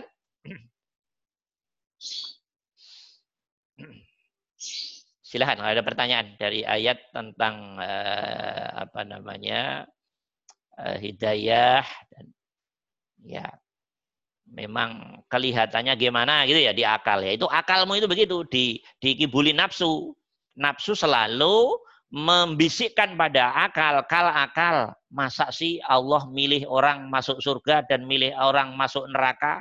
Dan nafsu ngomong begitu ke akal. Terus akal jadi, masa sih? Kok begitu ya? Ini ya. Nah, biar hatimu ragu terus. Oleh nafsu tadi yang kerjasama dengan akal tadi dibikin ragu terus. Ya kalau ragu terus lah nggak sampai sampai keyakinan dirimu tentang Allah. Nah, kalau nggak yakin yakin kepada Allah dirimu nggak akan pernah sampai kepada Allah karena ragu terus. Orang ahli makrifah sudah hilang semua keraguan ini. Udah yakin yang baik hakikatnya berarti ya Allah ketemu sudah bagi ahli makrifat udah yakin seyakin yakinnya ada orang yang solehnya sempurna. Itu yang dilihat bukan orang yang solehnya teman. Tapi zat hidup yang meliputin orang soleh ini yang menginginkan orang ini soleh. Orang solehnya udah nggak kelihatan di hatinya para ahli ma'rifah tapi zat hidup yang memilih, yang menghendaki, yang mendorong, yang memberi hidayah, taufik dan ainayah, yang meliputi orang soleh tadi yang dilihat itu ternyata Allah. Lah, Allahnya yang dilihat. Ada orang, masya Allah, maksiatnya udah nggak bisa diomong lagi. Lawan dari soleh lah pokoknya. Bagi ahli makrifat sudah nggak kagum lagi teman-teman. Di dalamnya situ Allah juga. Di dalam diri orang soleh ya Allah. Di dalam diri orang yang ahli maksiatnya nomor satu di dunia ya Allah. Bukankah setan, jin, dan iblis nafsu bagian dari permainan Allah? Bukankah itu bagian dari sistem yang dibuat oleh Allah itu sendiri? Ahli makrifat sudah paham ini semua teman-teman. Tapi teman-teman nggak boleh ngomong ke sembarangan orang ini. Maksudnya ini berlaku kalau teman-teman nanti sudah sampai, silahkan ngomong nggak masalah. Kalau belum sampai jangan ngomong dulu, bikin ribet nanti karena nggak akan paham dirimu. Jangan ngomong dulu sebelum makrifat. Kalau sudah makrifat dirimu ngerti, silahkan ngomong. Kalau belum makrifat ngomong nanti ending-endingnya dirimu sombong baru ngerti teori udah obral sana sini sana sini. Bikin kisruh nanti karena ilmu ini ilmu tingkat tinggi. Ilmu tidak umumnya orang mampu memahami ilmu ini. Karena umumnya orang sering hanya dicekoi ilmu fikih saja syariat saja. Nah, gitu teman-teman. Bisa dimengerti insya Allah ya. Ya, hati harus duduk pada keimanan. Oh, berarti yang orang soleh ya Allah, yang bahasa sederhananya begini. Fir, uh, Musa jadi Musa bukan karena kehebatannya Musa. Musa jadi Musa karena dipilih Allah, dikehendaki Allah, hidayahnya Allah, taufiknya Allah, ainayahnya Allah, rahmatnya Allah. Musanya hilang. Gitu loh maksudnya, paham apa enggak? Jadi kehebatannya maha hidup saja. Fir'aun dipilih jadi Fir'aun. Yang milih Allah, nggak ada yang lain lagi. Siapa lagi yang milih? Siapa lagi yang nggak memberi hidayah sehingga Fir'aun jadi Fir'aun? Ya Allah, bukan nggak ada pemain lain teman-teman. Fir'aun jadi Fir'aun karena nggak ditolong oleh Allah. Nggak ditolong oleh Allah artinya nggak diberi hidayah oleh Allah. Nggak ditolong oleh Allah artinya nggak dapat taufiknya Allah, nggak dapat ainayahnya Allah nggak dapat rahmatnya Allah, nggak dapat fadlnya Allah, maka jadilah Fir'aun. Berarti apa hakikatnya? Musa hakikatnya di dalamnya ya Allah. Fir'aun hakikatnya di dalamnya ya kemutlakannya Allah. Sama. Lu gimana Ustadz? Jangan gimana-gimana. Tunggu mati dulu nanti baru ngerti. Kalau belum mati ya debat doang. Debat secara tekstual. Mati dulu. Ini kan barang nanti setelah mati. Tak? Setelah mati nanti baru ngerti. Sekarang ngomong tekstual-tekstual semua nanti. Nah kalau ahli makrifat dengan keyakinannya sudah oleh Allah diberi keyakinan, oh ternyata plus dan minus kedua-duanya di dalamnya ya Allah Allah juga. Jadi ibarat listrik ini teman-teman, ibarat lampu loh, semua elektronik gitu loh. Dia akan bisa berfungsi ada plus ada minus. Plusnya ya Allah, minusnya ya Allah gitu loh sejatinya. Nah, gitu loh. Paham apa enggak? Nah, tapi susah mahamin Allah tidak mudah. Karena akal selalu mengukur Allah harus tunduk kepada hukum-hukum keakalan. Di situ yang recokin kita. Maka susah, pasti nggak tenang terus nih sebelum yakin iman bahwa semua-semuanya itu Allah, pasti akan mental kita, akan mental dari Allah, pasti akan mental. Nah, mentalnya hatimu tentang Allah, itu menjadi penghalang kemakrifatan diri kita pada Allah. Karena nggak mungkin makrifat kalau belum belum bisa terlepas dari ego-ego ini semua. Yang soleh karena amalnya orang itu. Loh kembali ke nol lagi. Orang soleh karena amalnya orang soleh tadi. Berarti Allah nggak bisa beri hidayah dong. Taufik inayah. Rahmat fadl. Nggak paham lagi, nggak paham lagi. Gitu. Itu bahasa syariat, oke, okay, yes, kita udah paham sejak SD itu. Udah. Nah, sekarang masuk zona hakikat, teman-teman. Orang soleh jadi soleh bukan karena kehebatan orang soleh itu. Walaupun di bahasa syariat orang soleh dari jadi soleh karena kerajinannya, karena amal. Loh, itu bahasa legal kehidupan tah. Bahasa syariat bukankah selalu seperti itu? Ya benar syariat bilang begitu benar. Tapi teman-teman memahaminya Allah jangan lewat syariat doang dong. Masuk ke atas lagi. Oh ternyata orang soleh jadi soleh. Hakikatnya ya hidayahnya Allah dong. Mungkin enggak orang jadi soleh tanpa hidayah Allah? Ayo siapa yang bisa jawab? Ada orang yang bisa jadi orang soleh tanpa hidayah Allah. Loh berarti hakikatnya yang mau soleh Allah atau orangnya? Ya Allah. Gitu loh teman-teman. Mungkin orang jadi soleh tanpa taufiknya Allah? Enggak mungkin. Mungkin orang soleh tanpa inayahnya Allah? Enggak mungkin. Mungkin orang soleh tanpa rahmat Allah, fadl. Enggak mungkin. Udah terbantahkan semua itu. Maka ego yang merasa soleh itu sejatinya di mata Allah masih kebodohan dan kekotoran hati. Karena belum mampu memahami Allah dari alam hakikat pahamnya baru syariat doang. Karena kalau syariat ending-endingnya adalah ego dan melepaskan Allah kan begitu nanti ending-endingnya. Nah begitu.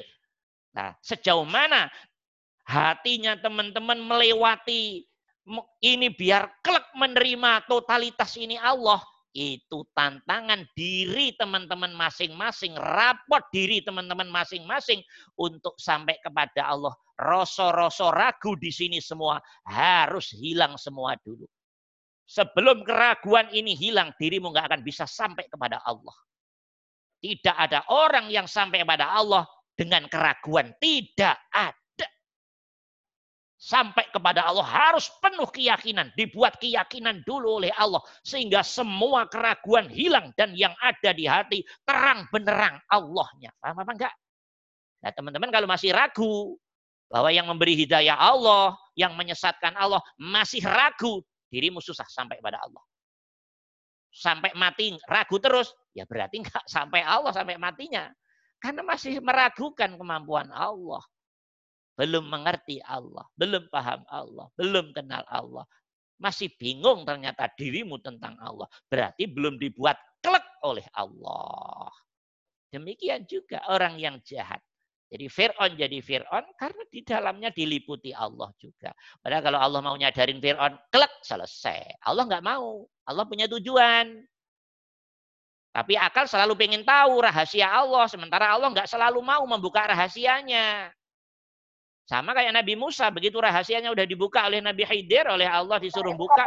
Oh gitu ya. Oh gitu ya. ya. AO AO aja bisanya kalau sudah dibuka rahasia Allah itu. Dah, ini teman-teman. Oke, mudah-mudahan ada manfaatnya. Ada satu dua pertanyaan mungkin kita persilahkan. Ada satu dua pertanyaan singkat, padat.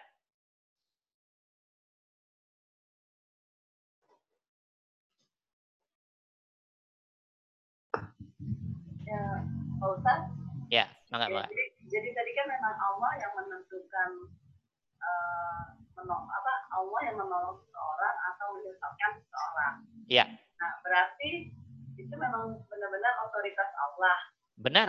Cuma maksud saya um, uh, bagaimana ya untuk uh, tahu uh, kita ini akan ditolong Allah atau kita akan disesatkan Allah gitu atau atau sama dengan Eh, siapa jadi yang Allah akan tolong dan siapa yang akan disesatkan gitu. Ya, pertanyaan bagus. Potongan orang yang mana yang ditolong oleh Allah dan yang nggak ditolong oleh Allah. Secara hakikat susah diketahui Mbak Dina karena ini urusan hati secara hakikat. Ini urusan hati. Kalau melihat fisiknya, oh yang sholatnya rajin, zakat, puasa, haji, umroh. Tapi kan nggak menjamin sholat rajin lurus ke Allah. Sholat yang rajin tapi ternyata dikibulin nafsu kan banyak. Jadi susah juga tuh untuk mengetahui. Tapi dibuat rumusan umum sajalah. Orang yang mampu menjalankan, diberi kemampuan oleh Allah untuk syahadat. Kemudian memfollow abis syahadatnya menjadi sholat, zakat, puasa, haji, umroh dan hati lurus menjalankan keislaman ini lurus total ke Allah. Itu tanda pertama. Lurus total ke Allah. Setelah itu iman. Iman pada ABD sampai yang enam itu diimani total lurus ke Allah. Itu tanda-tanda orang yang dipilih oleh Allah tapi hatinya harus lurus ke Allah. Yang belum lurus ke Allah, ya Islam, tapi masih proses menyempurnakan keislamannya. Oke. Yang belum lurus hatinya, ya iman, tapi masih proses penyempurnaan imannya penyempurnaan Islam, penyempurnaan iman, Step by step, waktu demi waktu, dukungan ilmu demi dukungan ilmu yang dipermatang dengan amaliyah, praktek implementasinya akan menghantarkan ke tingkat keihsanannya. Nah, siapa yang ditolong oleh Allah untuk sampai pada Allah? Jawabannya orang yang sempurna keislamannya, keimanannya sudah sampai pada tingkat keihsanan. Nih, rumusan ilmiahnya, SOP ilmiahnya Mbak Dina. Islam iman yang masih berantakan, ya dipilih tapi harus di neraka dulu berapa tahun itu. Ya ada harapan Mbak Dina dan teman-teman. Pokoknya di hatimu ada Allah, ada harapan masuk surga. Walaupun berapa juta miliar tahun di neraka dulu. Itu urusan masing-masing tak? Oke? Selama di hatimu ada Allah, Allahu Rabbuna, Rabbuna Allah, summastaqamu. Ada harapan masuk surga teman. Bahkan dijamin di beberapa hadis pasti masuk surga. Tapi juga ada banyak informasi dari ayat dan hadis harus di harus menjalankan pasal-pasal di nerakanya dulu dong. Kan nggak langsung masuk surga dulu. Punya pasal-pasal kesalahan yang mungkin belum atau tidak bisa diampuni oleh Allah. Ya harus masuk ke penjara dulu. Penjaranya akhirat namanya neraka. Setelah keluar dari penjara, baru masuk surga. Gitu loh. Makanya teman-teman bayangin jangan surganya dulu yang dibayangin, enak saja. Kemaksiatan-kemaksiatan kita, keluarnya hati kita, didukung laku kita dari Allah, itu enggak kamu lihat tah efeknya apa itu nanti. Neraka, efeknya neraka teman. Efeknya neraka. Semua keadaan hati yang diikuti gerak zahir fisik keluar dari Allah itu kena pasal neraka. Maka saya bilang berapa lama mohon maaf teman-teman sampai ahli ma'rifah itu dengan rendah hatinya ngomongnya begini. Ini ini bahasa perumpamaan nih biar teman-teman tahu nih bahasa rendah hatinya para ahli ma'rifah. Andai kan bumi ini dipenuhin padi, dipenuhin padi, ya dipenuhin apa namanya padi yang sudah di sudah dipetik itu loh ya sudah dipetik setinggi berapa puluh puluh apa namanya meter padi kemudian dimakan satu burung sampai padi itu nanti habis masih alhamdulillah ada kesempatan masuk surga. Ini bahasa tawaduknya para ahli makrifat teman-teman. Sementara kita yang berantakan hatinya, bayangannya udah surga aja, enaknya. Salah mendudukkan hati. Kesalahan-kesalahan kita, maksiat-maksiat kita, kelalaian ke kita dari Allah. Nggak dipikir tak itu masuk pasal berapa itu. Dan berapa lama di neraka itu. Kan sama-sama nggak tahunya toh. Makanya ingatlah ayat may ya'mal misqala dzarratin khairan yarah wa may ya'mal misqala dzarratin syarran yarah. Kelalaian hati kita dari Allah dihitung perbuatan su. Perbuatan jahat, jelek, lalai, maksiat. Itu ada pasalnya nanti, teman-teman. Nah, tapi ya alhamdulillah ada harapan. Gitu loh teman-teman. Orang yang nggak paham Allah, nggak paham Quran, bayangannya Pokoknya yang penting sholat, zakat, puasa, haji, surga. Itu enaknya. Nggak ingat dosa-dosamu. Nggak ingat dosa. Dan syukur oleh Allah diampuni semua. Ya semua orang mau kalau begitu. Kita harapannya begitu. Ya, dah. Seperti itu ya Mbak Dina ya. Ya, semua hakikatnya Allah. Bisa dilihat keislaman, keimanan yang sudah ihsan. Itu orang-orang yang dipilih oleh Allah dalam arti yang number one, yang the best, the best Mbak Dina. Yang enggak the best, the best ya Islam, ya iman, tapi setengah berantakan, seperempat berantakan, tiga empat berantakan, begitulah. Nah nanti masing-masing kan punya nasib sendiri-sendiri sesuai pengadilan Allah nanti bagaimana kan sama-sama tidak tahunya. Ya, paham teman-teman? Maka sampai Rasul bilang begini Mbak Dina dalam hadisnya. Nanti kapan-kapan kita kaji. Tidak ada satu orang pun dari kalian, kata Rasul ngomong pada sahabatnya. Tidak ada satu orang pun dari kalian yang masuk surga dari amalmu. Dari amal kalian. Tolong cermati hadis ini teman-teman. Tolong cermatin hadis ini. Kalau Allah pengen masukin neraka kita selama-lamanya sah itu. Iblis dimasukkan neraka hanya karena sifat sombongnya. Gue the best. Gue lebih the best daripada Adam. Loh, hanya gitu doang. Iblis itu nggak zina, nggak nyuri, nggak merampok, nggak korupsi, nggak temen. Hanya hatinya ada rasa wah gue lebih senior daripada Adam makhluk yang baru ini. Ngapain gue harus ngormatin dia? Loh, hanya gitu doang kok aslinya kok. Nah, kalau kita dilihat ini ngelihat ngaca diri kita masing-masing, berapa ribu kesombongan, kebanggaan kita, berapa ratus keriaan dirimu. Itu kalau Allah mau kasar-kasaran dirimu ditetapkan neraka selama-lamanya juga sah lah. Wong iblis saja sekali kesalahan. Oleh karena itu Rasul bilang, dirimu masuk surga itu bukan karena amalmu. Karena amalmu juga nggak punya amal sejatinya. Dirimu baik itu kan karena rahmatnya Allah. Dirimu selalu melihat dirimu karena kebodohan dirimu gitu loh. Maksud Rasul itu begitu. Kalau kalau Rasul kan nggak mau ngomong kasar. Kalau saya kan ngomongnya kasar-kasar begini. Orang Jawa Timur kasar ngomongnya. nah gitu loh. Dirimu nggak nggak bisa masuk surga dari amalmu kata Rasul. Loh kok begitu Rasul? Wala anta ya Rasulullah. Termasuk engkau juga ya Rasulullah. Iya termasuk aku. Aku sendiri nggak bisa masuk surga dengan amalku. Semua orang kalau toh nanti masuk surga karena rahmatnya Allah dari amal-amal yang tulus yang oleh Allah diterima. Tiap hari sholat, zakat, puasa, haji, umroh nggak tulus-tulus kok ngelihat dirinya sendiri terus. Di mana ketulusanmu pada Allah? Yang kelihatan di hatimu itu loh baiknya dirimu bukan baiknya Allah yang telah memberi rahmat, telah menolongmu. Itu cara melihat dirimu tentang Allah masih pakai kebodohan tak, belum pakai ilmu tak.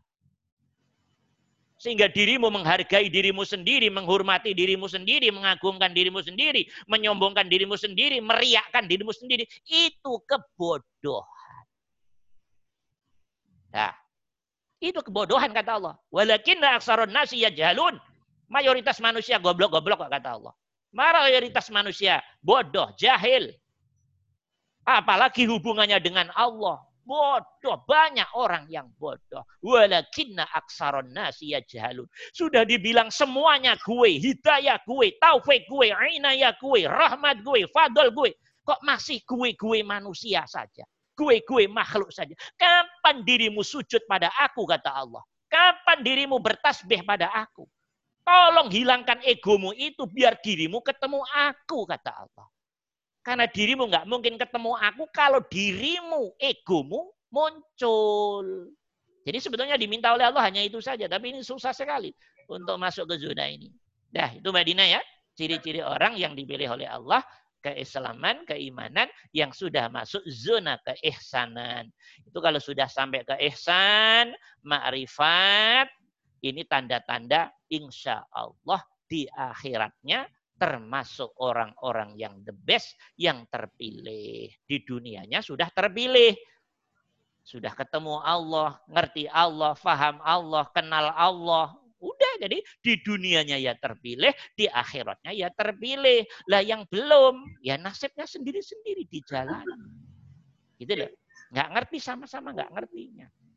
Ya, seperti itu teman-teman. Terakhir, pertanyaan terakhir dari uh, teman-teman TN. Kita persilahkan. Kalau mati kenapa? Yang terakhir silahkan. Ada lagi yang bertanya? Ya, kalau tidak cukup sekian. Benar-benar ada manfaatnya teman-teman. Nanti kita ketemu TN jam berapa? Jam 11 ya. Jam 11 tepat. Alhamdulillah Rabbil Alamin. Sementara istirahat dulu. Uh, jam 11 sampai setengah satu untuk teman-teman uh, TN. Belajar TN-nya teman-teman yang um, ada waktu untuk ikut belajar menuju kepada Allah silahkan nggak ada masalah. Alhamdulillah alamin. Cukup sekian. Assalamualaikum warahmatullahi wabarakatuh. Waalaikumsalam. Waalaikumsalam warahmatullahi wabarakatuh. Sampai